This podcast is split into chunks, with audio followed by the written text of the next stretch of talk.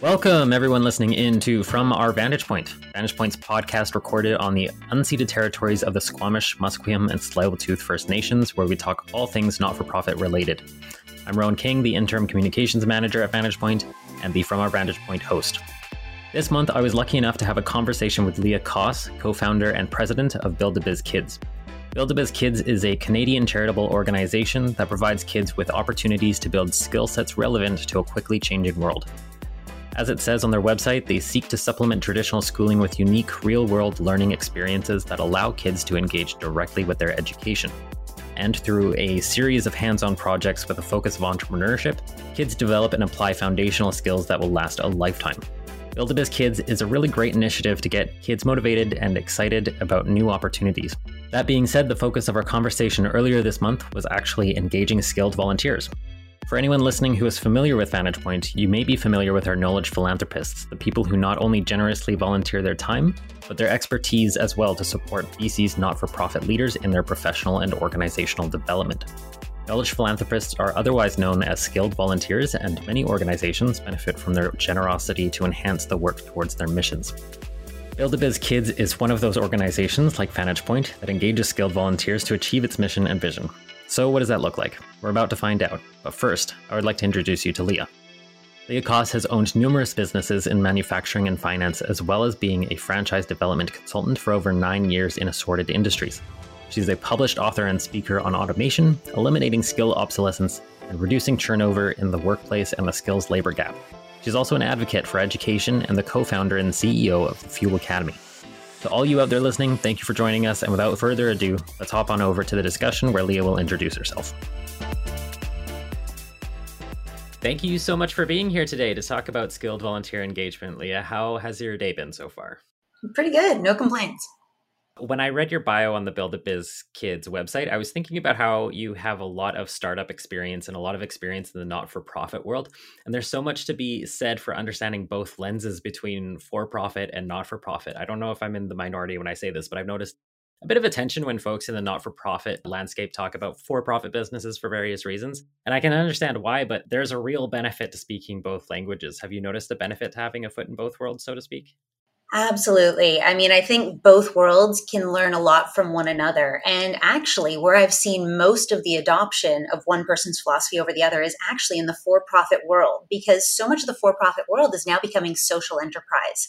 So it's about yes, it's okay to make money. We shouldn't feel guilty about making money, but we can definitely be making choices in our businesses in how we do business, who we do business with, distribution channels, and all that kind of stuff, as well as having an actual cause behind why we do what we do. Like a really simple example is I can spend money buying a Nike t shirt but we all know that Nike has been under, you know, quite the magnifying glass for how they're manufacturing things, their distribution channels, how they're spending their money, political points of view, things like that. Or I could spend pretty much the exact same amount of money, if not less, and get just as good of a t shirt from a company called 10 Trees. And when I buy from them, I'm still getting a t shirt, I'm still getting the function of what I need. But they're planting 10 trees every time I purchase a t shirt, and I get to choose where those trees go. We're starting to see for profit wanting to, companies starting solely with the purpose of their social enterprise initiatives. That just happens to be a for profit business. Where I think the nonprofit community needs to catch up is there, there is an old adage that if you do what you love, you will never make money, right? Um, if oh, you want to be an artist or you want to save the whales, oh, you're never going to make money in that.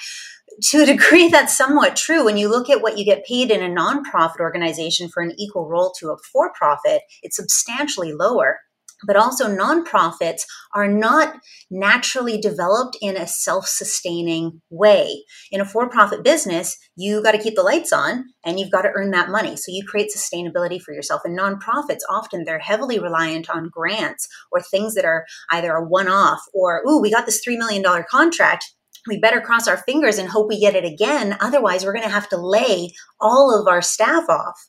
And that's not a, a fun place to be as an employee. And it's certainly not a fun kind of company business model to run. So creating some sustainability methods, um, you know, even Girl Guides, they've got their Girl Guide cookies. That helps them with sustainability. So I think both can definitely learn from one another. And it's exciting to see how it's been transforming so quickly just over the last five, ten years.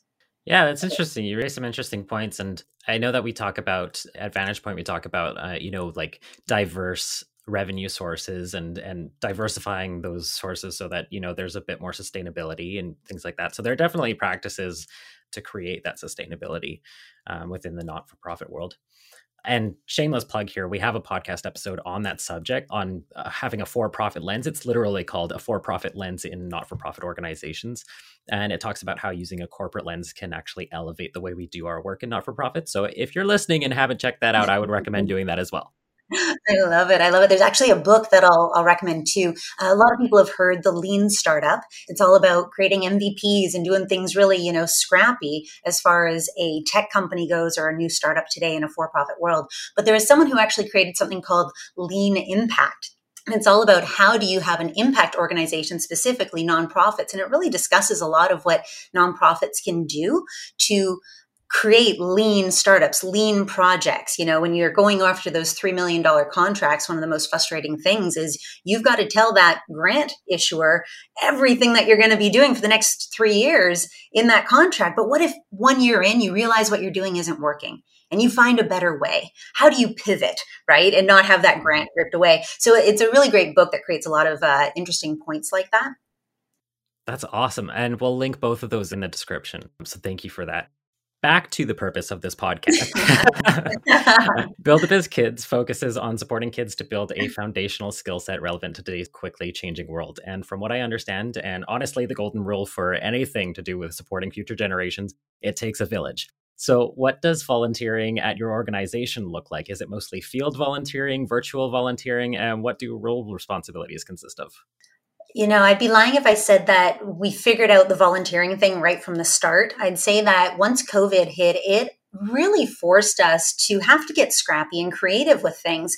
Um, and volunteerism is something where uh, you know, we do have that benefit where the thing that we do at its very essence is we're focused on kids' education. And all of us, whether we're a parent or not, we've all been a kid going through education. So our mission really resonates with people. And finding volunteers, back when we first launched, if we had like a kids' market day and we needed feet on the ground, we need people there to help watch the kids, we need people there to, to talk to passerbyers and just be, you know, the traditional volunteer of wear a t-shirt, represent the brand, and help people when they ask for help that's what we were definitely doing. But once COVID hit, there was just this huge amount of shift in just how we even looked at volunteerism. There was a huge shift that also happened in the job market. All of a sudden, all of these youth who usually would get summer jobs didn't have those summer jobs because you know the the playlands of the world and the you know fun parks are not open because of covid. And so they're having to figure out what am i going to do?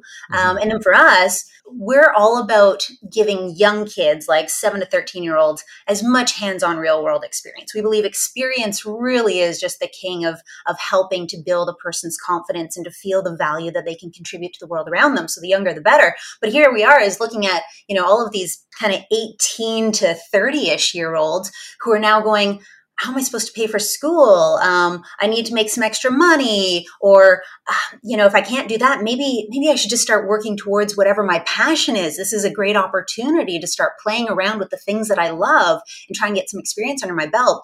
So, kind of what was happening in the world through COVID, and then when we looked at what we wanted to do, we also thought maybe this is just a fun time to try a lot of stuff we've never really tried before. Awesome. And those two desires on both sides really lined up. And so we ended up where we had about, well, I want to say at least 50 volunteers at any one time doing things that we had never used volunteers to do before.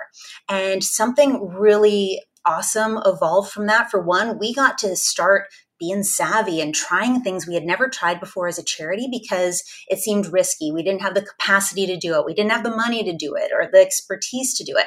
All of a sudden, we had these people who wanted to be experts in these areas. They weren't yet. And so they were willing to kind of try things out with us. So that was really, really fun. But then we also recognized that, wow, this is an opportunity where we're helping really young kids get experience, but why can't we actually create an internalized program that can help these people for however long it takes for them to land whatever that dream job is or to start their own business. And so we actually created this whole process to help people with whatever their goals are. Incidentally, when we really figured out how to help volunteers uh, that shift in point of view, they're not there to serve us. We should be there to serve them. That actually really helped us within how we treated our employees as well. Because if you can have volunteers thanking you for what you've been able to do for them, I mean, that's like just that's awesome. So imagine how that can affect, you know, people who are then actually hired by the organization. So COVID really was, you know, in this one section of things, really, really beneficial to us to getting to try new things we'd never tried before and helping us to become a better employer while simultaneously helping people not feel like they have to get that summer job to, you know, just make that minimum wage to pay whatever small amount of bills they can pay. Instead, to look at this and go, what if I used this summer to do the thing that I love so that I can start my life that much sooner? And we've kind of got this program that we like to look at as a bit of a triple win a win for us, obviously, a win for them, uh, and then a win for, for the community that we're supporting. Willingness to adapt and that willingness to be flexible and try new things and take risks, like that's huge. And, you know, in such a difficult time, it's nice that you were able to find a positive with all of these trying different things, trials and errors, and I do want to come back to that rewarding aspect. Um, but with all of these trials and errors and things like that, do you have a favorite story of engaging volunteers over the past few years?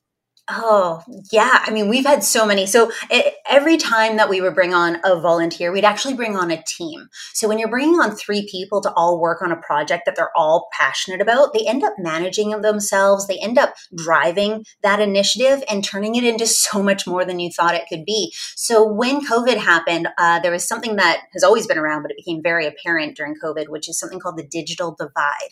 That's where um, kids who do not have access to technology because perhaps their families uh, can't afford internet access or a computer for the child to use at home, all of a sudden, when that child's not able to go to the library or school, they're not only significantly more in isolation than any other child out there, but their education has come to a full stop. Mm-hmm. And so we recognized uh, a lot of things. One, we need to get the technology in their hands in terms of the physical hardware, but also we became really passionate about realizing that internet access should no longer be a luxury, it should be a human right.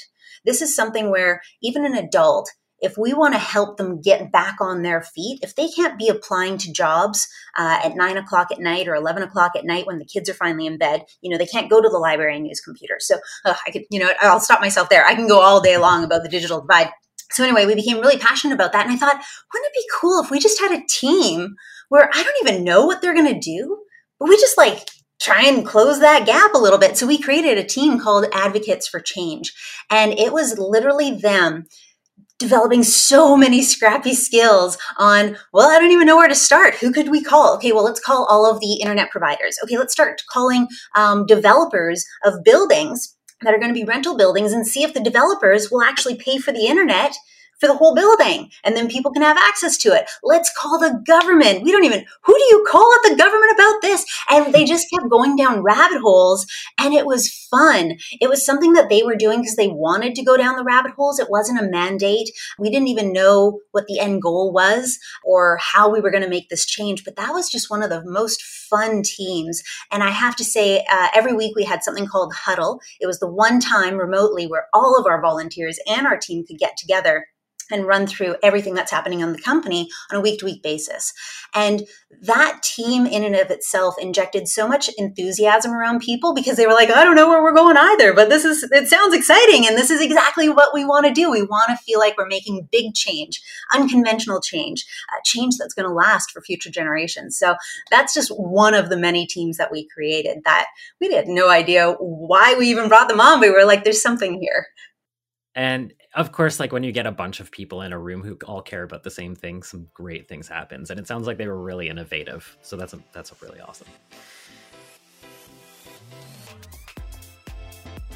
The biggest concerns we see around volunteerism is attracting and retaining. So, what are the most effective strategies you've applied to attract volunteers? Or a better question might be who do you look for when you are looking for volunteers and how do you find them? Do you take a strong PR or marketing approach or do you rely on a more word of mouth strategy? To be honest, um, we have not really thought too far outside of the box on that. Obviously, we have some relationships with different colleges and universities where they have students needing to do like final capstone projects or uh, they need to do some sort of internship or volunteer hours. So we have some relationships like that. But to be honest, I mostly just post it on Indeed and we get people applying. And in my opinion, um, so I mentioned that I like to bring people on in groups. Because of that, uh, I always do group interviews, so I never ever do one-on-one interviews. Group interviews are just so I, I could do a whole other podcast with you on that. but group interviews, uh, pretty much everyone who comes and stays till the end. At the end, I ask them, so does this sound like? So, what I'll do is I'll talk about the company, then I'll tell them about the role that we're looking for, uh, let them ask questions and talk about themselves and their passions. And then I say at the end, okay, awesome. Does this sound like something you'd be interested in doing? And if they say yes, I say, perfect, you're all on board you know, if someone's here for the passion of it, uh, to be honest, I don't even put on Indeed that I want them to submit a resume. I'm not interested in that. I'm interested in people who want to do the role because if they want to do the role and they're willing to do it as a volunteer, that's showing a significant amount of drive right there. And they're going to figure it out.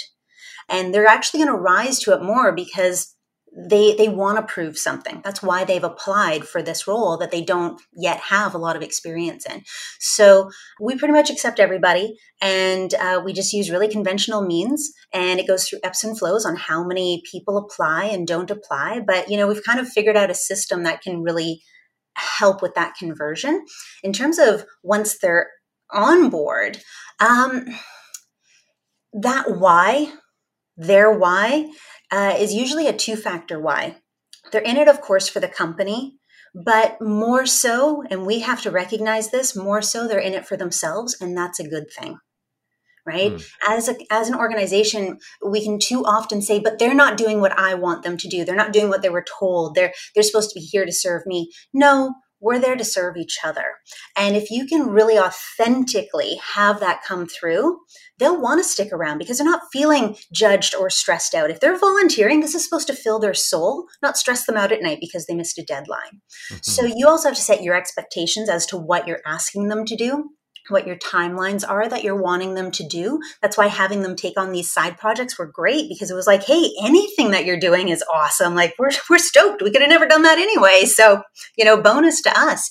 Um, so just remembering that they're there for their own personal reasons, and there's a lot of reasons for that. I usually ask people what their why is, but even then, people have things going on in their lives you're just never going to know about and so um, this could be a really scary endeavor for them, or it could be something they're really excited about. They could be pivoting their career. We've had people who were, um, have volunteered with us at like 40, 45 because they're looking to pivot their careers. They finally decided they don't want to do uh, accounting anymore and they want to go into graphic design but how do you do that at 45 and so they just want to get their feet wet and they're willing to work hard they're willing to to do something that they can feel passionate about so be okay with it um, and in fact elevate that through everything that you say to them, how you communicate with them.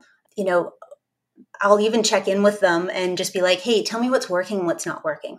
What would have been easier for your onboarding? Um, and we also have certain things internally for reminding them, like, hey, once you've been here and you've done some work that we have something to speak towards, We'll do letters of references. We'll give you phone call references. Just let us know what you need. We help them with their digital footprint. So we allow them to post on LinkedIn as I don't know if I should say this, but as work experience, they don't have to post it as a volunteer experience. They uh, get listed on our website. So when people are getting Googled, when they start applying for jobs and the employer is Googling them, their digital footprint is coming up all over the place as being currently employed or working or doing something in the field that they're interested in.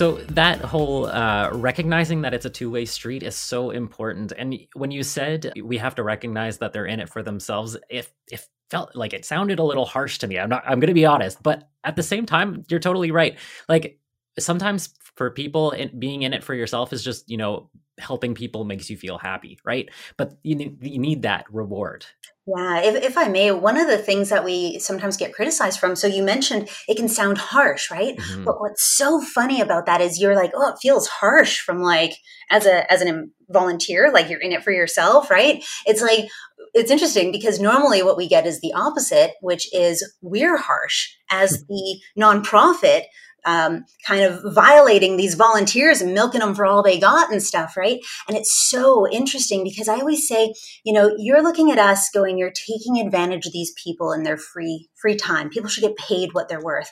And I say, that's true. I believe that. But as a nonprofit, we can't pay. So can your company pay?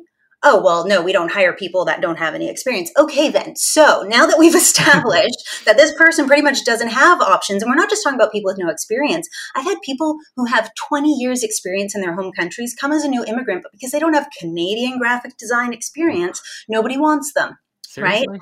Oh, yeah. Oh, yeah. You've got people who are 45, they've been in jobs and they're looking to pivot their career. So they don't have experience yet. They've got all of this other, you know, demonstration of loyalty and resiliency and ability to lead and decision making, but you don't have this technical skill, you know? And so we're simply saying, look at if, if you're not going to hire them, we would love to be able to help them so you will hire them right? And that's really and i always say there's always a story like yeah we're obviously saying hey who would like to work on this one project for us? And by the way we're not going to pay it's a volunteer thing but you're welcome to use it as a portfolio piece plus we have the digital footprint the letters of references the um, other coaching and training and mentoring in our system.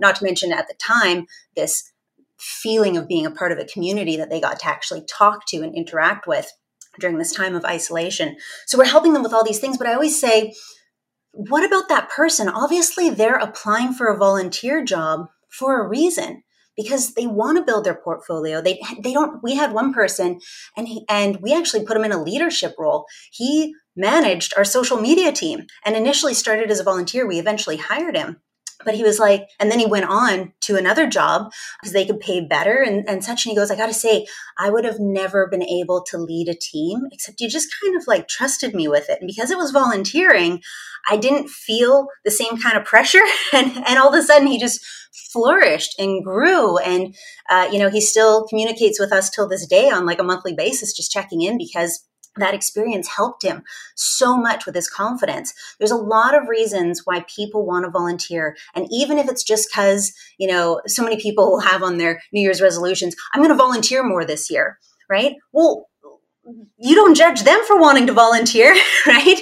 But you're thinking of them, oh, they're just putting on a t-shirt and, and handing out flyers at an event. But what if that person was just a really incredible coder and they love making video games and they wanted but the company they work for they have to make their video games and they're not fun video games. They're like corporate video games maybe. And they want to do a fun video game. And so they come to us and they say can i make you a fun kids video game? Would you use that? Heck yes you know? Um, volunteering doesn't just have to be someone who puts on a t-shirt and shows up to an event volunteering can be people who love what they do and want to take on fun projects doing what they love and for them, that New Year's resolution of wanting to volunteer, why wouldn't they do that? Why would they show up to the park wearing a t shirt doing something that doesn't inspire them? Yeah, totally. There are so many reasons why someone might want to volunteer. And at Vantage Point, we've got our knowledge philanthropists, which are skilled volunteers.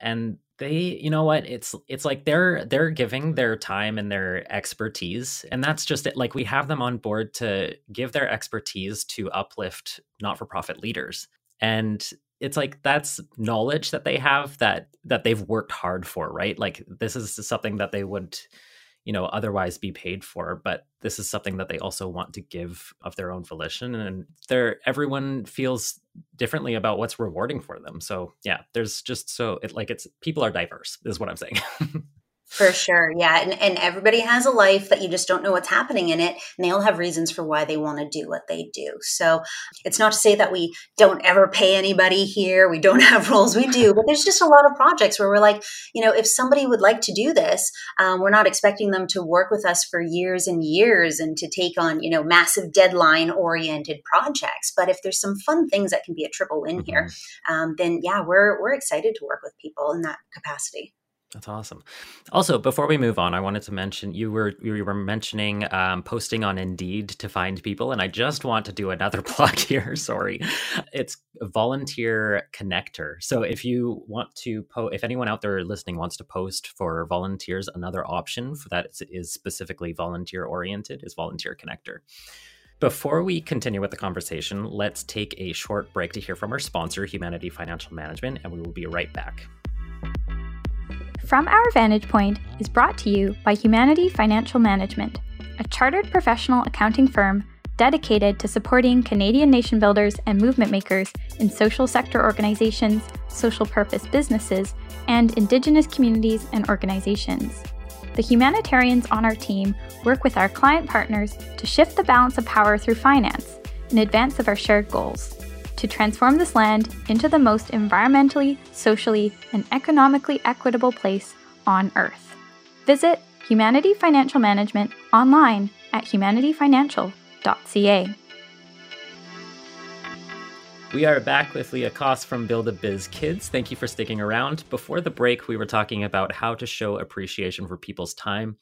In your organization, what does volunteer recognition look like? How do you recognize the contributions people make to support these youth? So there's a number of ways uh, because of most like we actually we're in BC, Canada, in like the Vancouver area, but we have volunteers that span all the way to Newfoundland, believe it or not, um, and we've even had people in the U.S. So because of that, a lot of what we do these days is to help them with their digital footprint. Uh, and then, of course, there's specific things that maybe they have a request for, such as can you do a letter of recommendation or fill out this survey when an employer is trying to hire them or they're applying to some sort of master's degree program.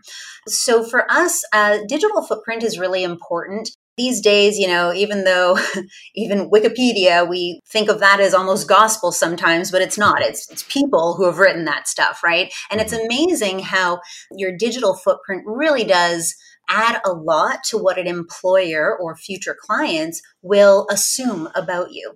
So because of that, the first thing that happens is everyone who comes on board, they get entered into our Slack. So they're part of the team.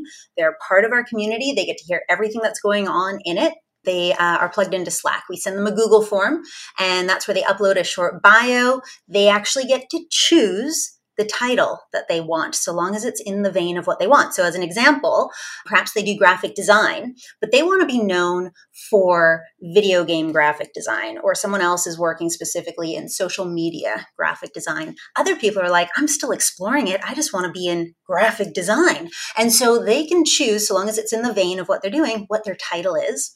And then they're uploading a headshot.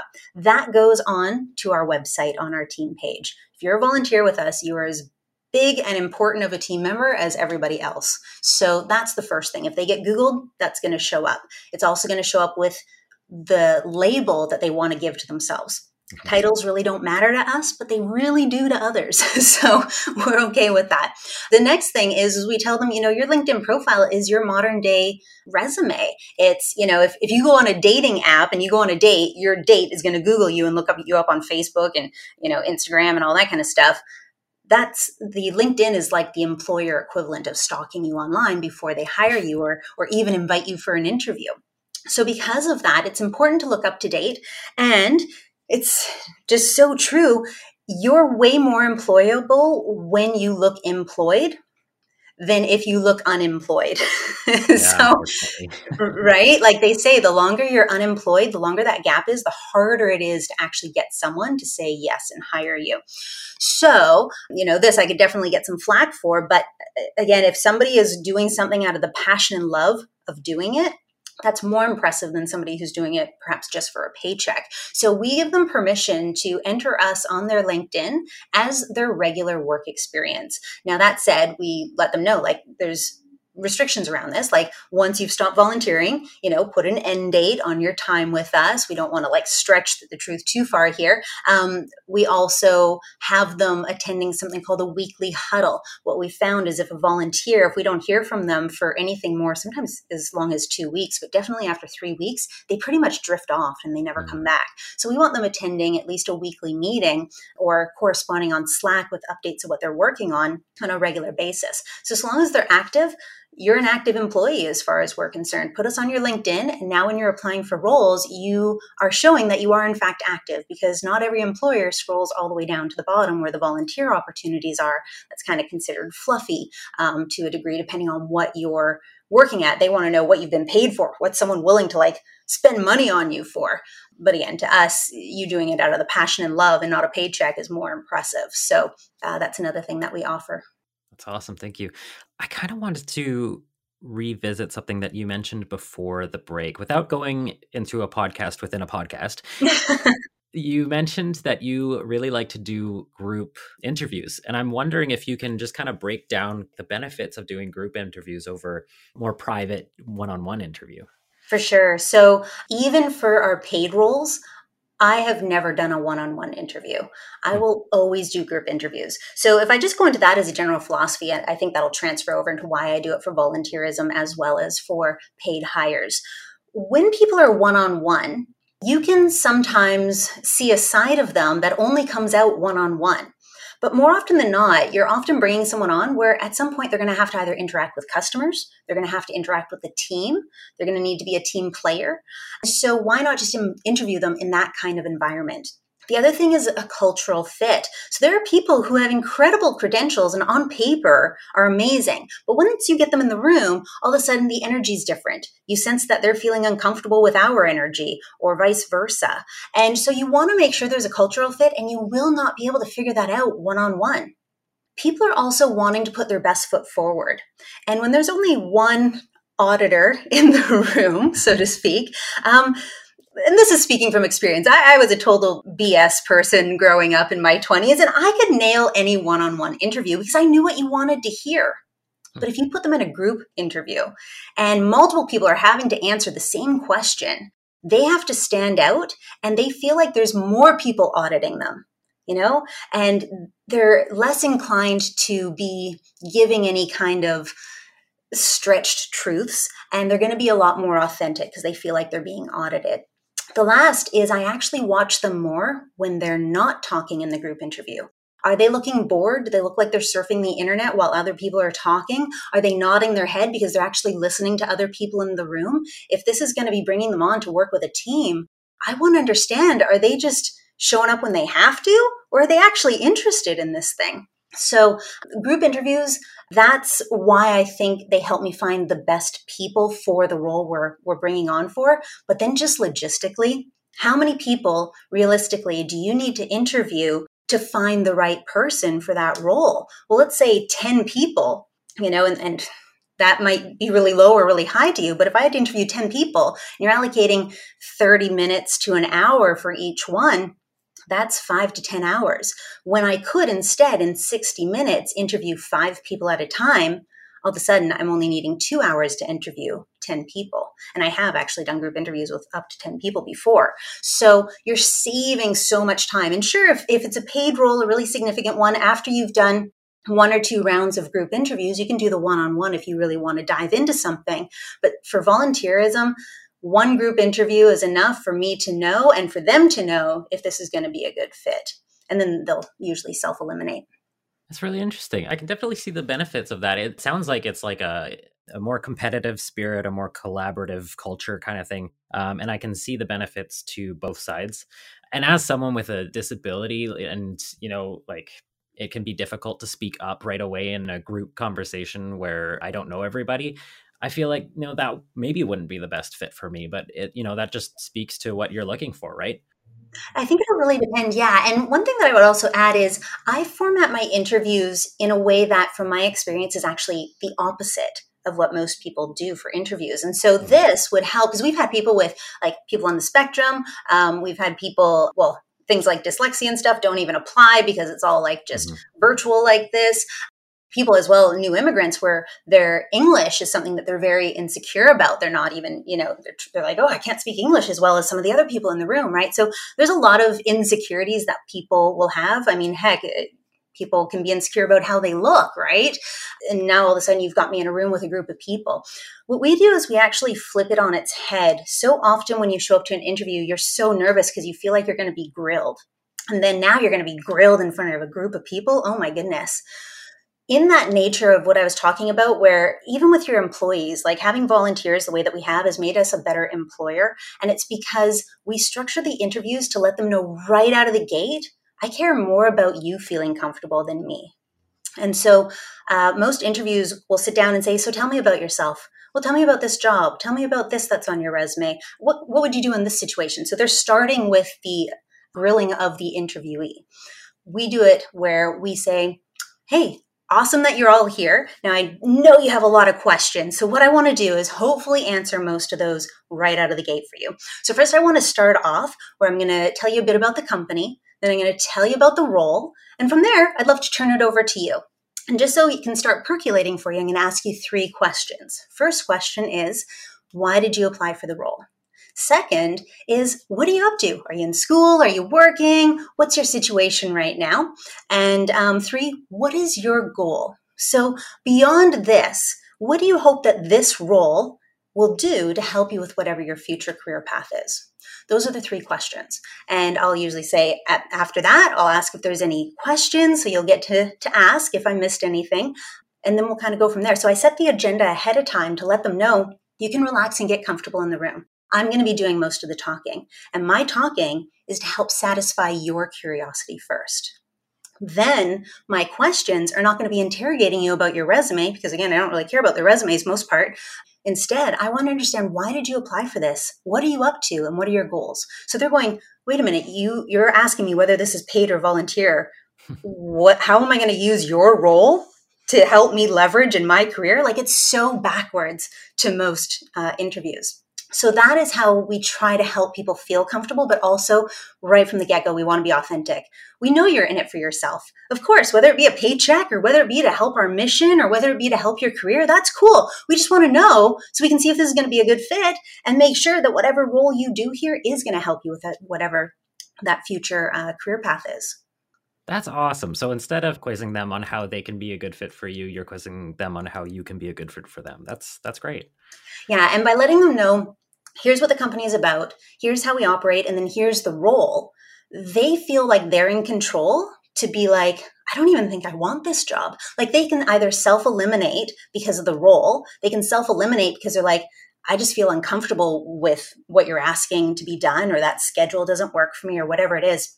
But you've put them in a position where they feel like their opinion matters because you're letting them have the space to have an opinion about us first instead of in an interview where you feel like you're the one in the hot seat being judged all the time. So, pivoting a little bit in our conversation, you had, I think, a couple of years to kind of develop your systems, your processes, and then everything changed. And you were talking about this earlier that there was a lot of trial and error involved in, or taking risks involved with volunteer engagement since COVID happened. I'm wondering what is the benefit in reevaluating your not for profits uh, volunteer program or engaging volunteers in new ways when it can feel so risky, right? Yeah. So, just to make sure I hear correctly, so um, what is the importance of reevaluating how we bring on volunteers or why we're bringing them on? Is that right? Yeah, yeah. Reevaluating your volunteer program or engagement, basically. For sure. Yeah. Like I'll be completely honest, for 2022, we've actually taken a big look at what it is that we need for this year. And the last two years have allowed us to play around with so many things that this year we're like, oh, we have clarity. We know what our, our three focuses are. And, and if it doesn't fall into those three focuses, we don't want to be distracted by anything else. So because of that, we've now reduced having gone from on average about 50 volunteers at all times to and that was in 2020. And in 2021, it probably went down to around 25 to 30 volunteers. And now this year, it's really about say 10 volunteers, maybe 15. And those are all people that have just been with us for a long time that are more on call for us. So we've definitely been assessing our needs and we'll have shifts and pivots on the types of volunteers that we're needing. Now, with in person programs coming on again, we'll need people for some in person events as well it's always important because volunteers is one other tool in your tool belt that you can draw upon if it makes sense right and, and if it can be also mm-hmm. beneficial to volunteers so just like your marketing strategy or your innovation strategy or distribution strategy you should be evaluating that like quarterly, in my opinion, at least, because uh, you should always be looking to see is this working?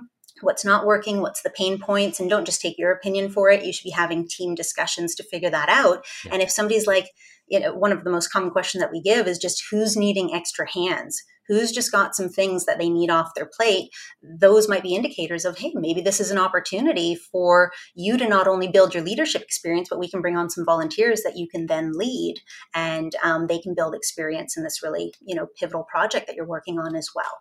So constant, constant assessment. Okay, that's great. Thank you. Is there anything else you would like to leave with our listeners today? I think the biggest thing, because, you know, as I mentioned with volunteerism, we get both. We get some people going, wow, that's so cool. And other people like, oh, you're using people. And so um, just remember that uh, no matter what you do, even when it's your mission, you're trying to pull plastic out of the ocean, but people don't like the way that you're doing it, right? You will always have people critiquing you. If you can use your mission and why you do what you do as your kind of benchmark for should we be doing this? And if you can also be really transparent with everyone that you partner with, collaborate with, who volunteers for you, your employees, and always be asking them and not be afraid to ask, is this working for you? Are you getting something from this? What are you excited about by doing this? And what are you not excited about? And then take that feedback and hear it and assess it, then you know you'll always be coming from an authentic place that way and always be making sure that what you're doing is helping the mission and helping the individuals that are contributing to that mission. So authenticity is the biggest thing. Um, when I hear critiques from people about volunteerism here, I just go, you know, that's thank you for having that opinion. Um, if you would like to hear why we do what we do, I'd be happy to tell you about that. But if not, that's okay because I know that you know, Maria and Io and Poway, like all these people that have come through as volunteers and the careers they've been able to go on to because of this and that they're still in contact with us. Like, I know we're doing something right. And, and that feels really, really good. That's fantastic. Thank you so much for for that and for everything that you you know all of the information that you've provided. Um, I really feel like I I learned a lot in this podcast. So yeah, I really appreciate you being here today. My pleasure. Thank you so much for having me. We'll provide all those resources that we mentioned in the notes section. So make sure to scroll down and check those out. Uh, and thank you. Thank you all so much for listening to this month's podcast on engaging skilled volunteers, and thank you to Leah Coss for joining us to share her experience on this subject. If you're at all interested to develop your skills and organizational capacity to engage skilled volunteers, we actually have a workshop on that very subject, and it is literally called Engaging Skilled Volunteers. We'll link the next scheduled session in the notes of this podcast, but if you happen to be listening to this far in the future, um, or you want to bring your whole staff, we can also provide this opportunity as a custom training opportunity, and there will be more scheduled opportunities to come and a link to that information will also be provided below. For all you listening, Vantage Point is a not for profit organization based in Vancouver, BC that works to uplift the province's not for profit sector and its leadership. You can learn more at thevantagepoint.ca on our website, and I would like to thank our sponsor, Humanity Financial Management, once again.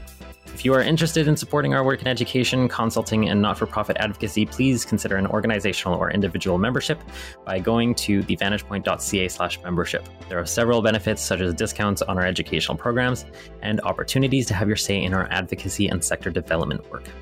If you enjoyed this podcast, let us know. What did you like? What were your opinions about what was said? And what would you like to hear more of in the future? We love hearing from you. Thank you for listening in today, and I look forward to talking at you again next time.